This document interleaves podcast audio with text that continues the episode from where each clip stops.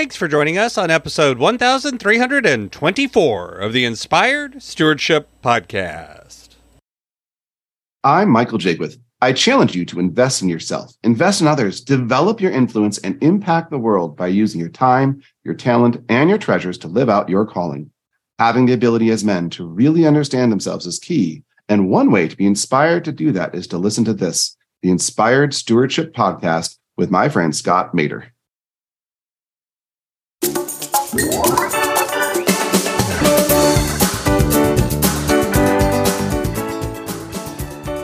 I start with some real basics. Who are you? What are you? Whose are you? Identity questions. Those having that solid identity is what enables you to be a man. If you're drifting, if you don't know the answer to who you are, what you are, and whose you are, then you have no chance of standing up in the fire because the fire is going to come Welcome and thank you for joining us on the Inspired Stewardship Podcast. If you truly desire to become the person who God wants you to be, then you must learn to use your time, your talent, and your treasures for your true calling. In the Inspired Stewardship Podcast, you will learn to invest in yourself, invest in others, and develop your influence so that you can impact the world.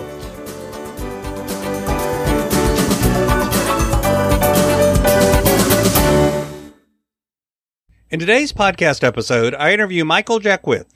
Michael shares with you his journey to becoming a coach for men. I also asked Michael to share with you what a man really is to him and why so many men feel unequipped. And Michael also shares with you a bit about his faith and how it brought him to the place he is at today. One reason I like to bring you great interviews like the one you're going to hear today is because of the power in learning from others. Another great way to learn from others is through reading books. But if you're like most people today, you find it hard to find the time to sit down and read. And that's why today's podcast is brought to you by Audible. Go to inspiredstewardship.com slash audible to sign up and you can get a 30 day free trial. There's over 180,000 titles to choose from. And instead of reading, you can listen your way to learn from some of the greatest minds out there.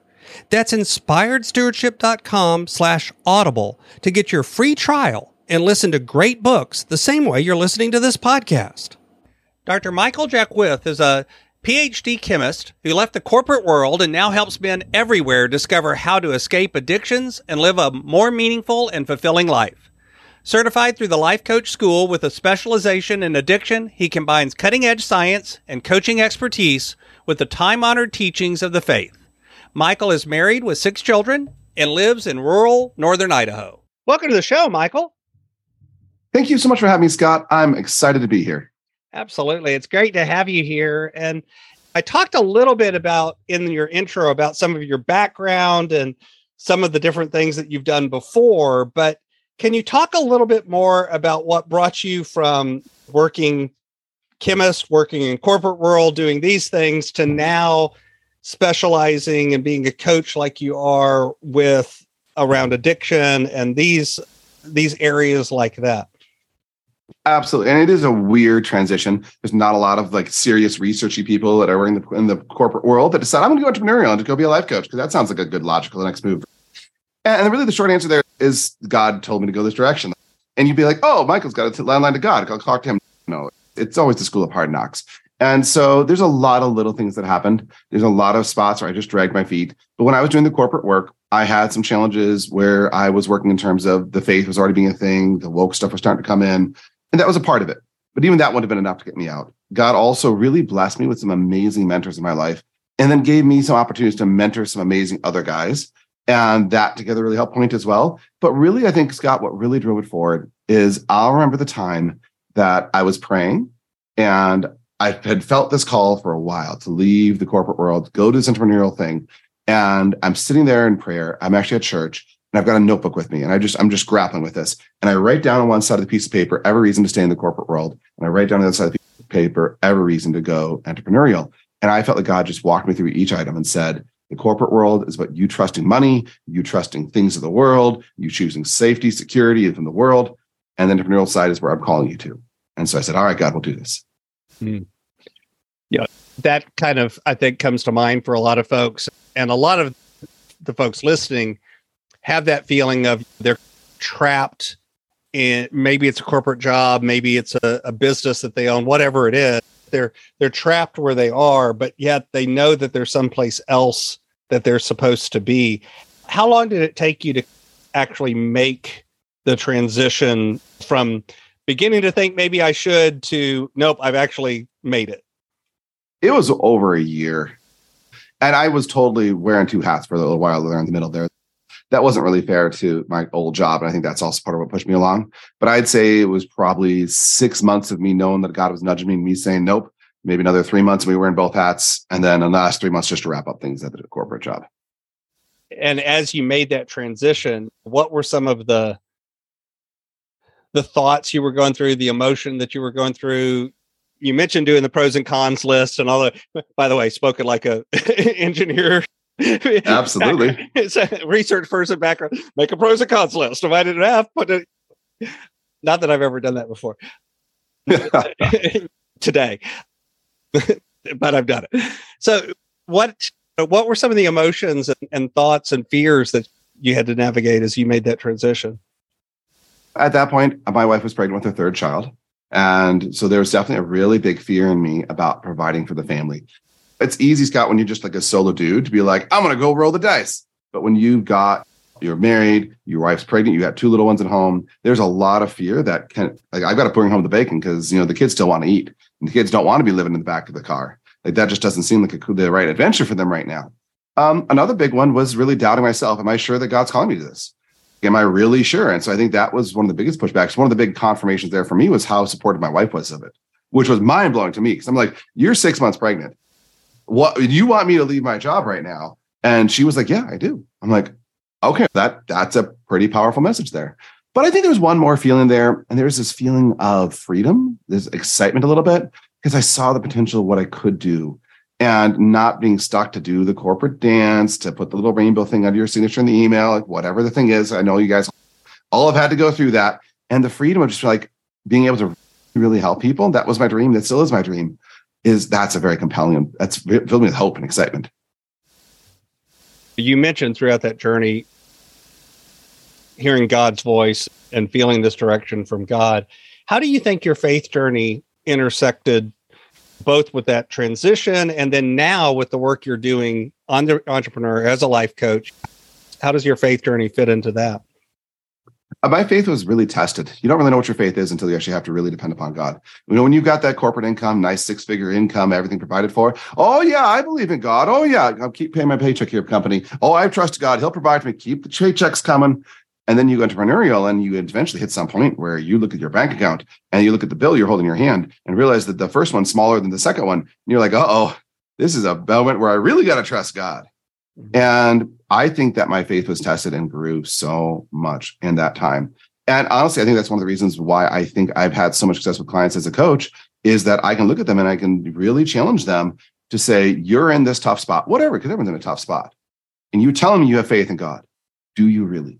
Is it really a, what would real faith look like right now? Because I've been there and I've had that multiple time after time, whether it's a whether it's a bank account, whether it's not quite sure what's going to happen regarding health and of a wife of a child. Like we get there, and when those moments, that's when we really get tested, and that's when we grow.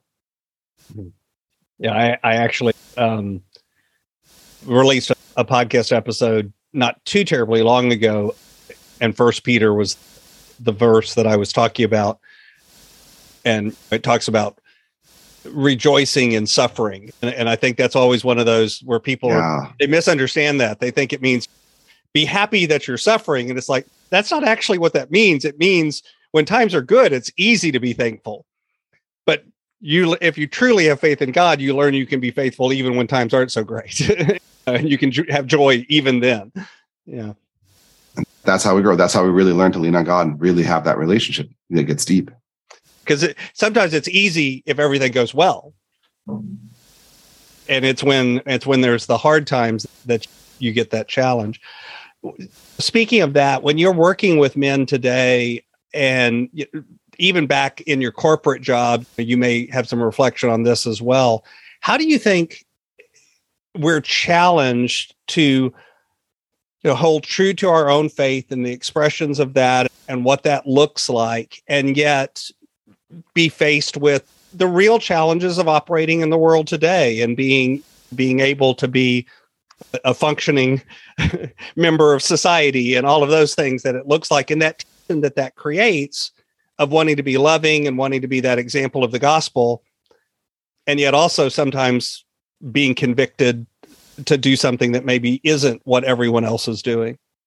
Oh it's a real big thing right now i would say that this is a harder time to be a christian than any time in probably the last thousand years easy and I say that because there's so much arrayed against the forces of Christendom. And so I talk to a lot of guys right now that are really struggling. How do I really live the faith? And I think, Scott, one of the most powerful ways that I have seen guys step into their faith is with forgiveness, to with mercy, and in a business setting when they've been wronged, to take that first step to go back and offer mercy, to offer for to ask for forgiveness if they're in the wrong, whatever it is. But that living the Christian values that way can be a very powerful call. But we also have to understand that right now, not only is the world set against Christianity, but most guys aren't trained how to be strong in their faith right now.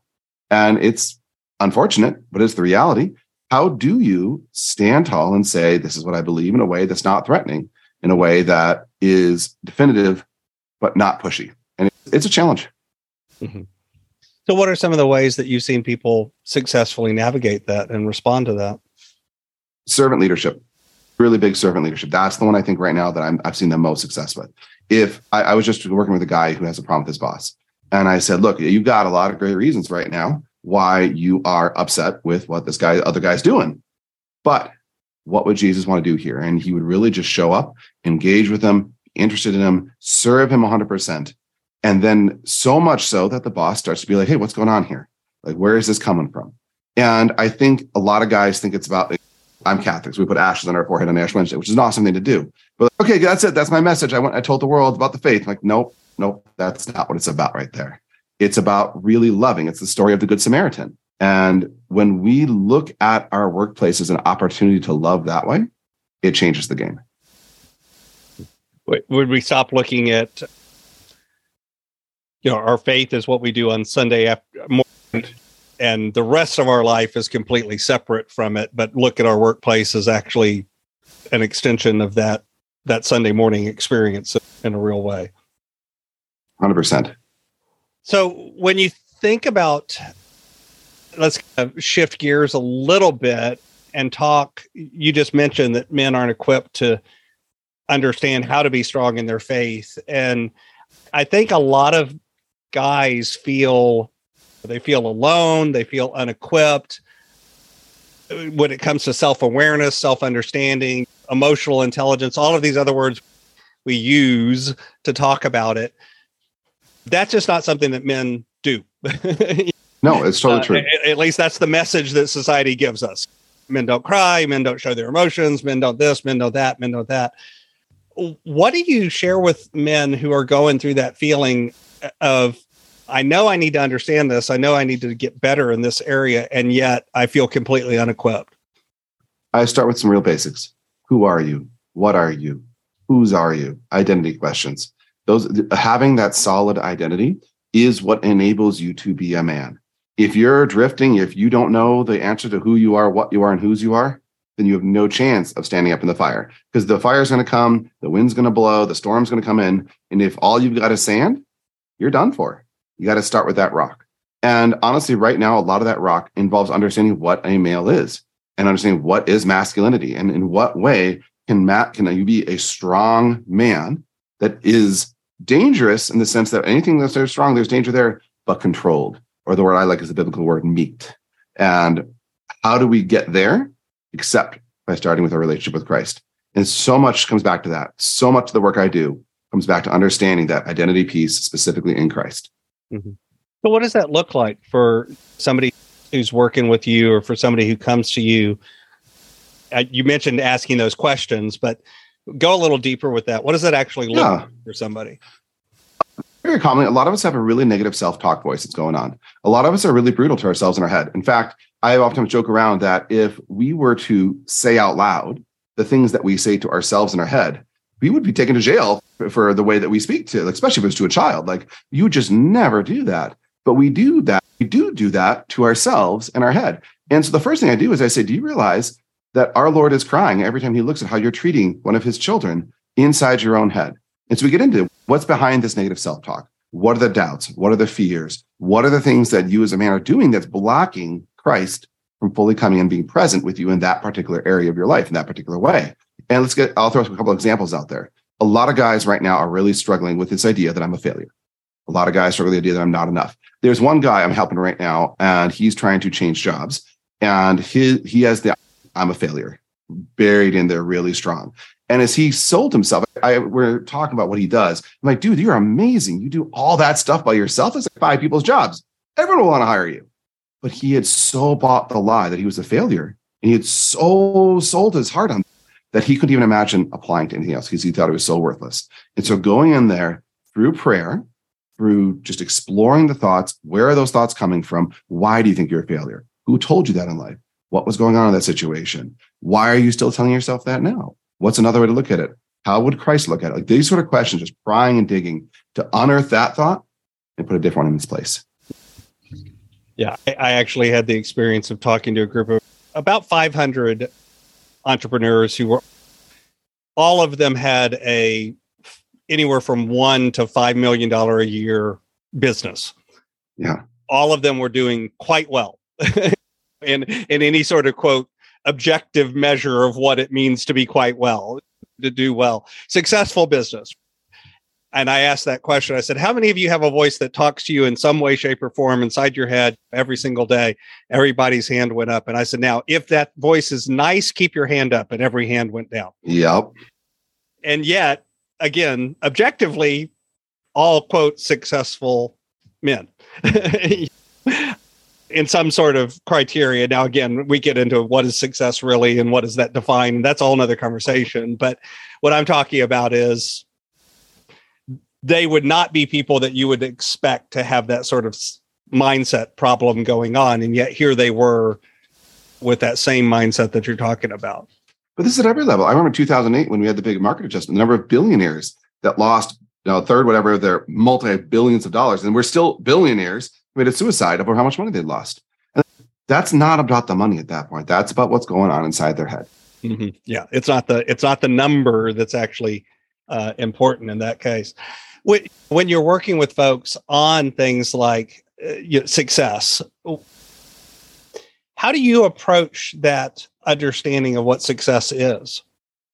I think there's two different two different lenses here. I think number one, baked into every human heart, there's a calling from God that you is what you're meant to do. And when you are on that path, when you're pursuing that calling, there's a piece of you that lights up. This has never failed. That when I get a guy to actually dig for it, give himself permission maybe to dream about it again, he'll find it. And if he's on the path, not there yet, on the path towards that, he starts lighting up. And that you can see in their face, there's a smile comes out every time. It's so beautiful. But second off, I really think that we have such a great model set out in the Bible. And if you just pursue the Bible puts out a lot of basics over how to live your life with success. And when you're on that path, it doesn't have to be tons of money, but it has to be consistent with biblical principles. What is it in you that lights up to follow it? Mm-hmm. Yeah, so I've got a few questions that I like to ask everybody, but before I go there, is there anything else about the work you do, the what you've discovered in working with these guys that you'd like to share with the listener? Oh, one more thing I want to throw out there, I know this just hit me just now. I have a so there's a cycle I call the shame cycle. And this takes place in all of us. And I think this is really critical because we've got to start naming this. And the shame cycle works like this. Uh, let's pretend I struggle with overeating. Okay. So maybe I overeat a whole ton of food because I'm feeling bad. I the self-talk ramps up and I launch into this shame. Oh, I'm the worst person ever. I'm so horrible. I feel so bad. The shame ramps up and ramps up. What do I do? There's only one thing I know that makes me feel better. I go back and make myself another brownie. I Eat that one. Oh my gosh, you're now the worst ever. And the shame cycle ramps up even higher. What do I do? I go back and get a bowl of ice cream. Whatever it is, whether it's pornography, whether it's alcohol, whatever it is, when we get stuck in the shame cycle, it is vicious. And I think a lot of guys have this notion that you can just white knuckle your way out of the shame cycle, and that never you can never out wrestle. That piece of you is way too desperate. The solution is you got to love yourself out of that shame cycle, and that's hard. Well, that's that's actually probably that root of that shame cycle is that lack of self evaluation and self absolutely love. Yeah. and a lot of times, and I think it's true because you talked about earlier when you were talking about the limiting beliefs or that feeling of I'm a failure, I'm a failure, I'm a failure. A lot of times those voices come to us from things that we were told as children, from things important people in our lives part they're not even our voice per se and yet they're still playing that script out in our life have you seen it's that? so true so true so let me ask you this my my brand is inspired stewardship and i run things through that lens of stewardship and yet stewardship is one of those words that everybody uses it not everybody. A lot of people use it but it means a lot of different things to a lot of different people. When you hear the word stewardship what does it mean to you and what is that understanding meant for your life? When i hear stewardship the first thing that pops to my mind is responsibility and the word entrusted. And i look at it this way. God has given me responsibility for a lot. He's entrusted me with a lot. He has made me the steward of this household i live in the steward of my marriage the steward of the people he's placed in my lives to help and what that really means there's a responsibility there and it's an encouraging thing the proper masculine way to view a big job that's just really scary and daunting job is with excitement. To say, woo, I'm worth enough that God trusted me with this. And when we look at it that way, that God has said, you will be the steward of this. A, it's exciting. But B, we know that responsibility is there. We know the parable of the talents. That if we don't invest the talents that we've been entrusted with, if we don't care for those that have been given to us, there will be a time of reckoning and honestly, what happened to the third guy who didn't take care of that talent? That's a rough gig. I don't want that. So let me ask you this. This is my favorite question. I love asking this one. And yet I've been told by some guests that it's their least favorite question. So we'll see how you feel about it. Imagine for a minute I could invent this magic machine and I could pluck you from the chair where you are today and I could transport you into the future, maybe 150, 250 years. And through the power of this machine, you were able to look back and see your entire life, see all of the connections, all of the ripples, all of the impacts you've left behind. What impact do you hope you've left in the world? I want my children to grow up in a different life than I grew up in. This is a very powerful one for me. It's a very powerful dream that motivates a lot of what I do. I came from a very broken beginning and a lot of abuse, a lot of bad stuff that happened. And I do believe there's such a thing as generational sin there's such a thing as generational troubles and problems, call it what you want to. It's very clear that things seem to go in generations. And I would love to see that I have created a world, at least for my own children, and maybe even if I'm asking for a little extra for those that I've loved and touched in the world, where their lives have been changed forever from what it was before. Hmm. So, what's coming next? What's on the roadmap for the rest of this year as we're about halfway through 2023? What's on the roadmap? I'm always coming up with new programs. I'm really feeling a call from God right now to do a lot of work with marriage. And I've been done some work with addiction, some work with pornography. And lately, gosh, has been a place in my heart that I think marriages are really struggling. And I think one of the big reasons why marriages are really struggling is because men don't know how to be men. And let me start with myself. I think it's only recently that I'm even starting to learn what it is to be a real man. Like, it's one thing to say you got to show your feelings. That is part of being a real man. It's another thing to ground yourself, to have the rock like stability that your wife can lean in and depend on trust and that you can be able to absorb her anger without becoming angry yourself. That you're able to hold up a different standard for yourself and say, just because my wife gets angry doesn't mean I'm allowed to get angry. And there's this growth that I think men need to do right now. Because if we lose marriage as an institution, we lose the family. If we lose the family, we are in the world's in a real rough spot at that point. Hmm.